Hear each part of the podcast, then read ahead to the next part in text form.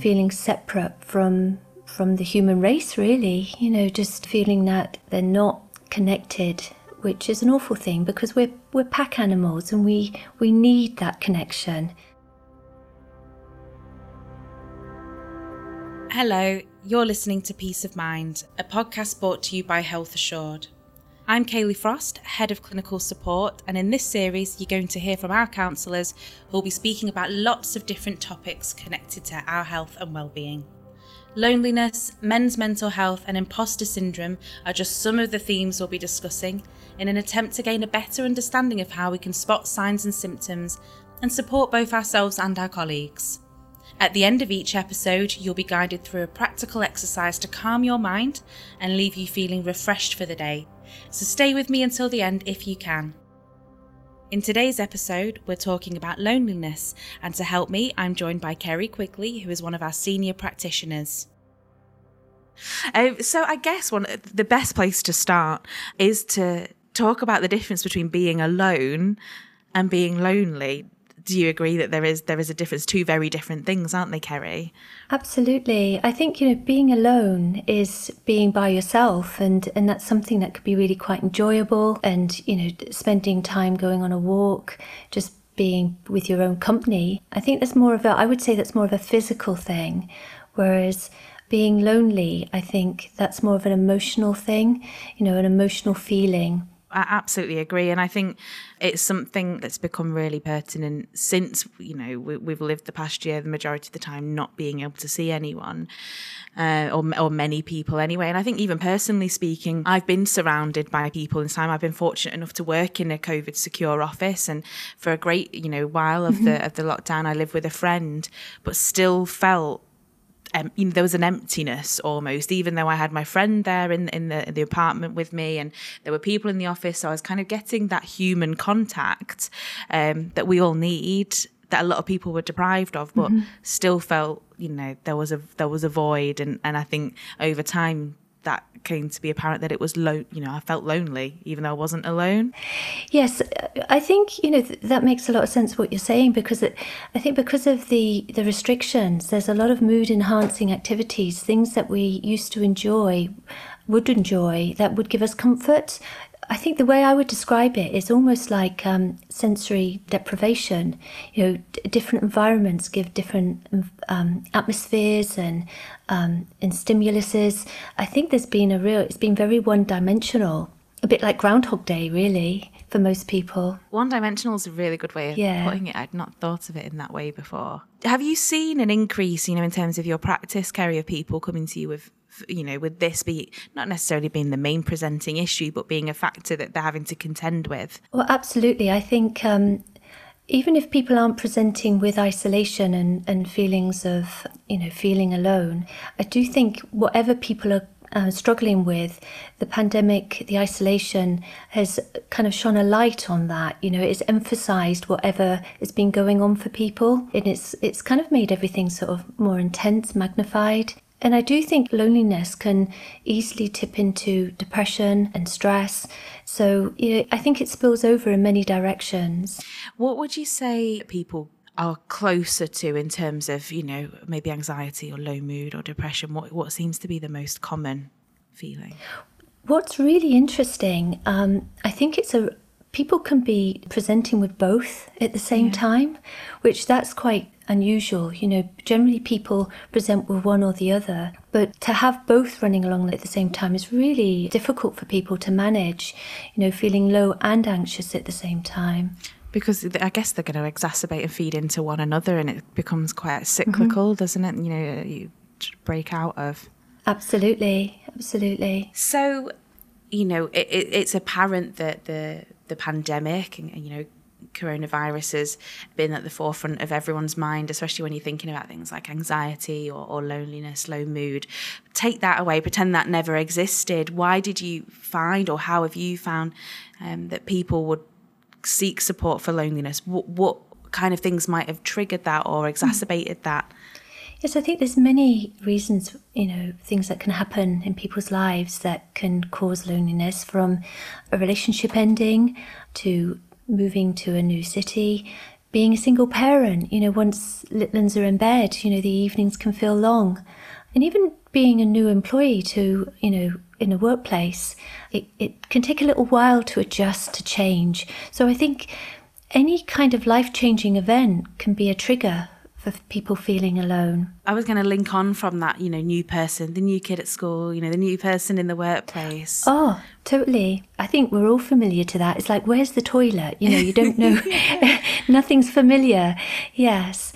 And, and I think the, the difficult thing too of uh, relationships ending, often most couples will have joint friends. Um, they may lose. there can be a lot that's lost when a relationship ends, from you know, from friendships to the home. You know, there, there's a, a lot that can happen with changes and transitions. Even even the pets, people get really very upset about. You know, the dog. Share. You know, who's going to have the dog? You know, there's yeah. there's a lot that can be very triggering in change. So not only are they physically alone in, in many instances, but that mm. you know they will also feel lonely as well. Yes. Kind of thinking about the, the workplace then, I guess like latched onto that idea of you know we've all been new in a workplace at some point haven't yes. we but thinking about work and loneliness you think work does have an impact on loneliness even despite you know whether you're the new person or not yes i, th- I think um, it's you know that impact of of work and loneliness you know i think it there's it, there's something really kind of um, unsettling when you're around people and you feel lonely mm. you know that's a even more of it it adds another layer of aloneness yeah. so with employees and employers you know if employers can have that kind of open communication where mental health awareness is, is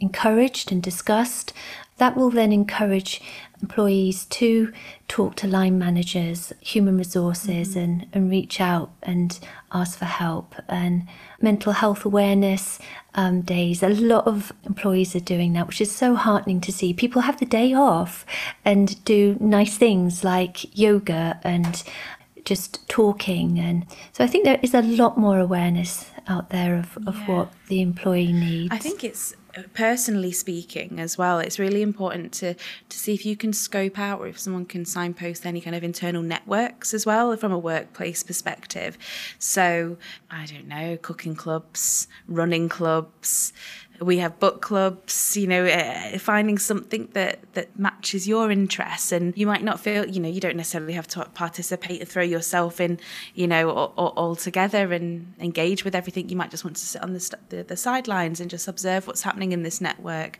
But i think those kind of things can be helpful. And more and more workplaces now are putting those kind of clubs and networks and, and focus groups and stuff like that together yes break up areas and encouraging, you know, taking a walk with colleagues yeah. at lunchtime. In fact, I think, you know, a lot of good will come from this year with um, mental health awareness and, and how people can look after their well-being. I fully agree.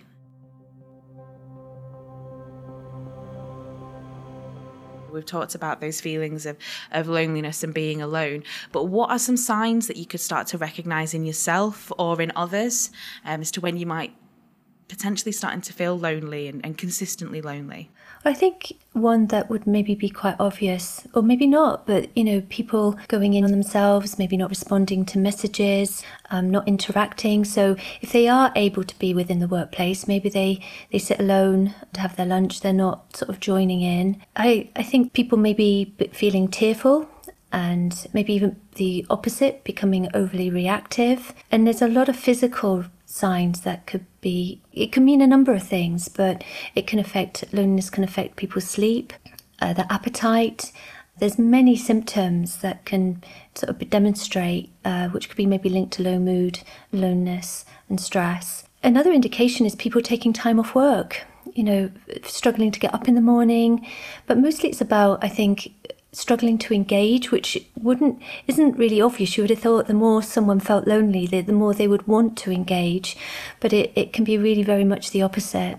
Do you think sometimes there's uh, people start to feel that low or that lost within their loneliness that they don't really know how to claw their way back from it? They've become so far withdrawn that you know you know when people feel that guilt yeah. and go, I, I don't know how to start. Yes, I guess a, uh, I think a numbness can come over and just a feeling of not want, knowing what to say or or even that energy.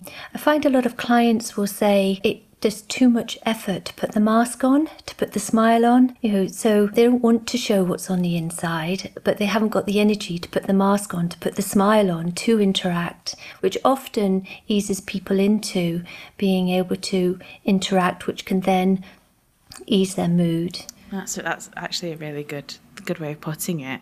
I think I don't know, maybe talk if you've ever experienced it yourself, Kerry, or going off what you, you see in practice.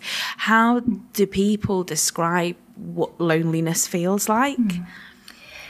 I think it's um, that kind of feeling separate from from the human yeah. race, really. You know, just feeling you know that they're not connected which is an awful thing because we're we're pack animals and we we need that connection and to not feel connected whether it's family work people you know I, th- I think that can be a very low place to go to which can trigger you know all sorts of thoughts you know of thoughts of escape in your kind of professional opinion, Kerry, you know, I'm sure there's lots of different strategies and, and, techniques, or I don't know, even action plans to start moving forward out of feelings yes. of loneliness and, and linking that in with low mood. What would you say the most effective or, or commonly used ways to start m- moving out of that feeling of loneliness? Well, I, I, there's a few things I think that can be really productive. You know, um, mindfulness and meditation. That's a, a, a great first step, I think, to calming the nervous system um, yeah. and managing those thoughts because we are just a ball of chemicals and hormones, and what we think triggers those chemicals and hormones. So if we can redirect our thinking, uh, that's key to calming you know, the stress or low mood. So it puts, I think, people more in the driving seat.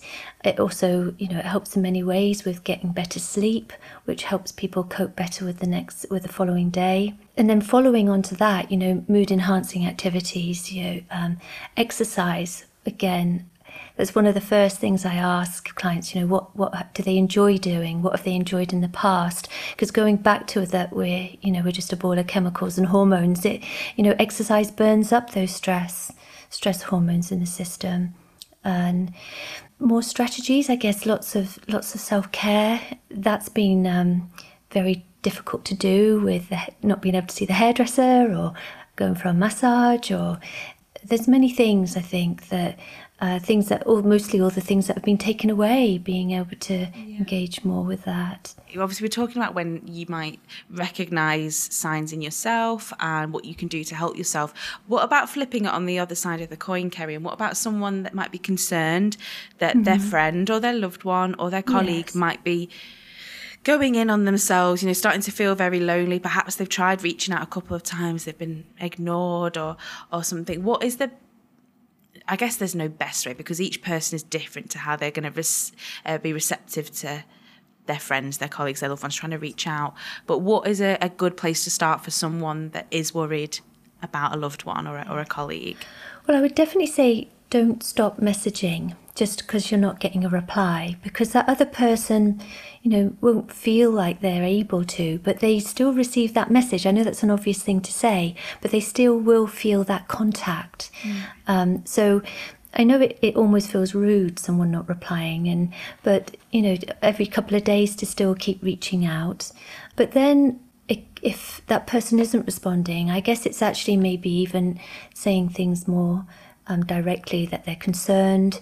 I think it's difficult because it depends on the the environment. Mm. If someone's sort of working from home, you know, they're a little bit more out of reach. Yeah. But the from you know, if someone's working from home, you know, for maybe a, a team lead or a manager to try and encourage video calls you know it's more visual to yeah. see how somebody is and if someone's worried maybe they need to ask someone else for help you know to their, eh, share their concerns and i think i know you know we, we really have to respect the government guidelines. But you know, there there is that area that if someone isn't really responding, maybe to knock on their door was just thinking the same thing. You know, if there is an element of, of real, you know, there is cause for concern and that, you know, someone's yes. safety might be in, in question, then yes. something that I saw in a, it, it's almost a friend of a friend's friendship group, and, and I was talking about it with them. Someone got so in on themselves, completely mm-hmm. understandable. Um, again, they lived on their own, and it, it's almost you know the, the, energy to respond and construct a, a, message back just got too much. And and the friend was messaging i think it mm. was like once a week or something check checking in here's my update for the week. Hope you are okay. And it carried on. They could see that they were reading the messages um, and then it did get to a point where they stopped reading the messages. They were a little bit concerned, but they wanted to give them an out. It was almost like it had got embarrassing for that person because they'd left it nine weeks. You know, they, it had been nine weeks or something, and they still hadn't messaged back. And the friend that was desperately trying to reach out was like, "I want to know you're okay. I don't expect any big fancy message. Just text me to say, just say I'm okay." But then that in itself, that's like you know letting a baby deer come you know, walk towards you and, and, and trust you again. That, you know, they were embarrassed, ashamed that they'd left it so long and didn't know how to come back from that.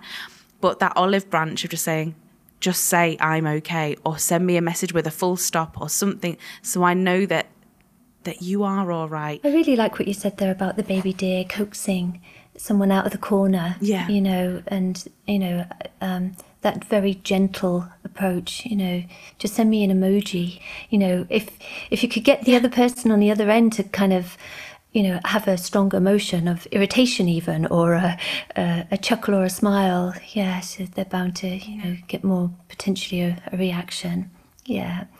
And of course it could also be you know there's that gentleness but there can also be look if you're not going to reply i'm going to have to you know talk to your gp or or or your dad or you know because i am really worried so there's sometimes that tough love can be necessary too because uh, i think that it, it's not you don't want to strong arm, arm them. You don't want to go barging around their home and you know, torch and pitchfork. Get out of the house and come and speak to me.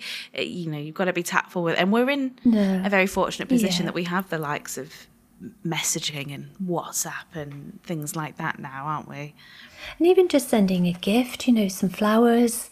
You know, there's so many ways to show someone that you're thinking of them. You know, the online yes. platform is just endless. Uh, there's um I, have got a friend up in in Scotland and for obvious reasons have not been able to go there for quite some time and during the the, the I guess the peak of lockdown saved a lot of money because couldn't go out and do anything everything was shut so mm. I hmm. decided to treat myself to some personalized letter writing paper now I've not written a letter since I was a very small child I believe and I ended up sending her a letter even though we could text any time of the day I knew she was just feeling a bit rubbish. She lives with a partner and the dog, and, and but still feeling lonely in herself. And I wrote her this letter, and it was just something stupid about musings more than anything and sent that to her. And and we could text or call or video call anytime but she rang me in tears. A letter that's not a bill. Um, is always nice. It's a nice touch. It's very personal. And you know that someone has actually invested at least five ten minutes of their evening um, in, in putting something like that together I broke something out, you know, another little barrier that she was putting up. You know, she wasn't really forthcoming in messages and, and things like that. But yes. little little touches. What a great idea! It's it's a gift of time, isn't it? You you know, you've taken the effort to write and post, and you know, it's a it's a dying art, really. Something that you know, I remember the day where you, that's all we had. We didn't have emails, so yeah, it's a, it's a lovely thing. Is there anything else that you think people need to start, not start doing, or, or some ways to mitigate mm-hmm. perhaps, you know, feelings of, of loneliness, yeah. you know, taking charge and stopping before it gets to that stage? You know, are there any kind of common hints or tips, Kerry? I think it's something that it's. I think it's quite tricky. It can creep up and take over so easily. Yeah, um, yeah. But but I think it is about kind of recognizing that you're not feeling yourself. You know, you know, you know your own routine, your patterns, um, and it, it's that having that kind of awareness of your sleeping, your eating, how much you normally would engage, and noticing that there, there is those changes. And then it is about reaching out to others, and and it's a very brave thing to to do, you know, to take that step out to say that I'm not feeling so great. But I think, you know, this is something I'm sort of bound to say as a therapist, but you know, one of the the safest environments in a way, you know, is is within a counselling environment because it's, you know, the confidentiality is a, a place where you can say anything where potentially you might not be able to feel you can say to friends or colleagues or family. So, you know, it, it doesn't have to be blown up into depression or anxiety, just not feeling yourself, it can be a, a wonderful thing to, to it's, it's, almost again another gift for yourself, that giving yourself that time and to explore what's happening. I think you, you touched on something which I'm a huge advocate of, Kerry, and that's utilizing something like counseling support. You know, if you have the means and ability to do so for something that it doesn't have to be used for a clinical diagnosis or at crisis point when you you know you need crisis intervention. You should be using it you know even if you feel like you're the most robust of you know you have the most robust well-being. When we don't. Not every single person is 100% emotionally intelligent or resilient or you know never going to get depression or never going to suffer from anxiety. And i think that it's so important to utilize support if you can get it, if you do have access to it or you have means to it, to build on the foundations that you've got to mitigate the chance or possibility mm. of something taking over. Like you said, loneliness creeps up, you know, it can creep up on yes. you. So can low mood, so can anxiety.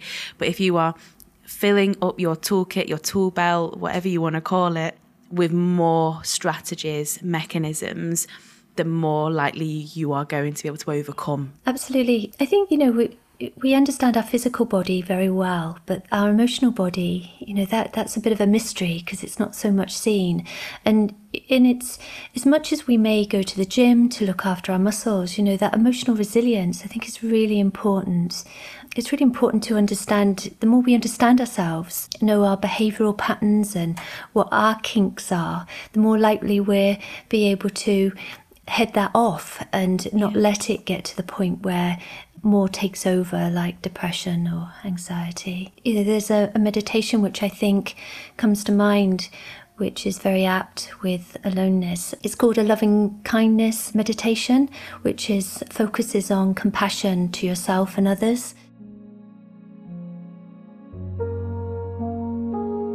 If you could sit comfortably in a position that feels relaxed, and when you feel ready, if you can close your eyes or if that doesn't feel quite comfortable, if you can just have soft eyes, so that's looking at something on the floor just in a relaxed way.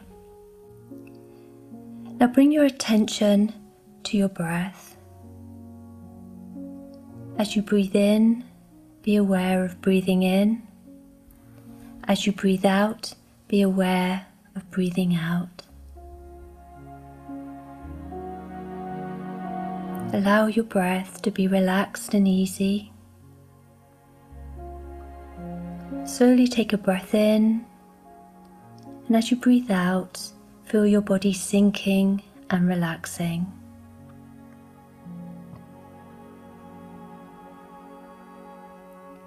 Now think of someone who you're very close to, such as a spouse, a child, a parent, or maybe a best friend. And as you think of this person, allow feelings of warmth and affection flow through your body.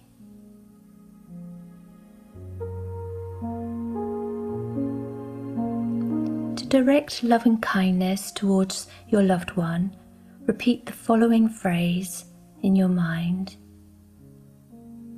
May you be happy. May you be safe. May you feel healthy peaceful, and strong. Now think of a person from your life that you don't know so well, maybe like a neighbour or an acquaintance, and extend the loving kindness phrase to them.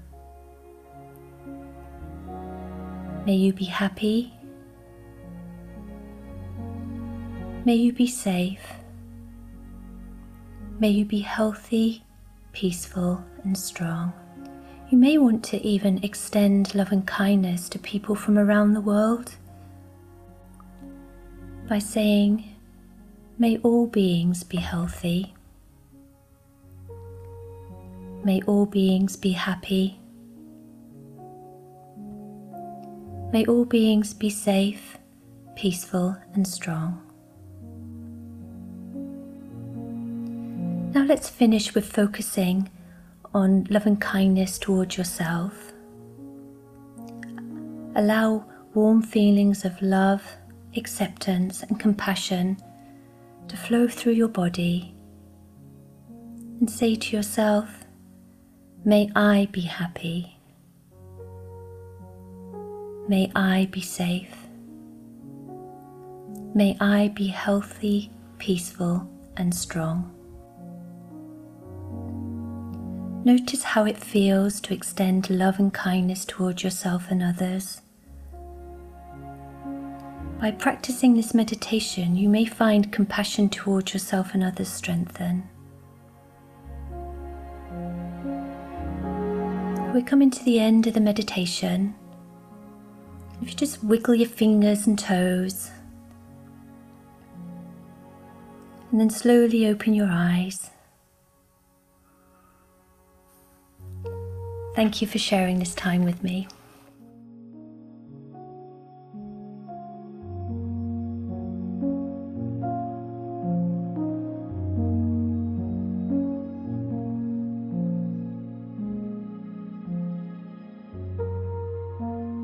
Thank you for listening to Peace of Mind, brought to you by Health Assured. If you're interested in what we do, head to our website www.healthassured.org or you can find us on our social media. That's at health underscore assured on Twitter. We're also on Facebook and LinkedIn.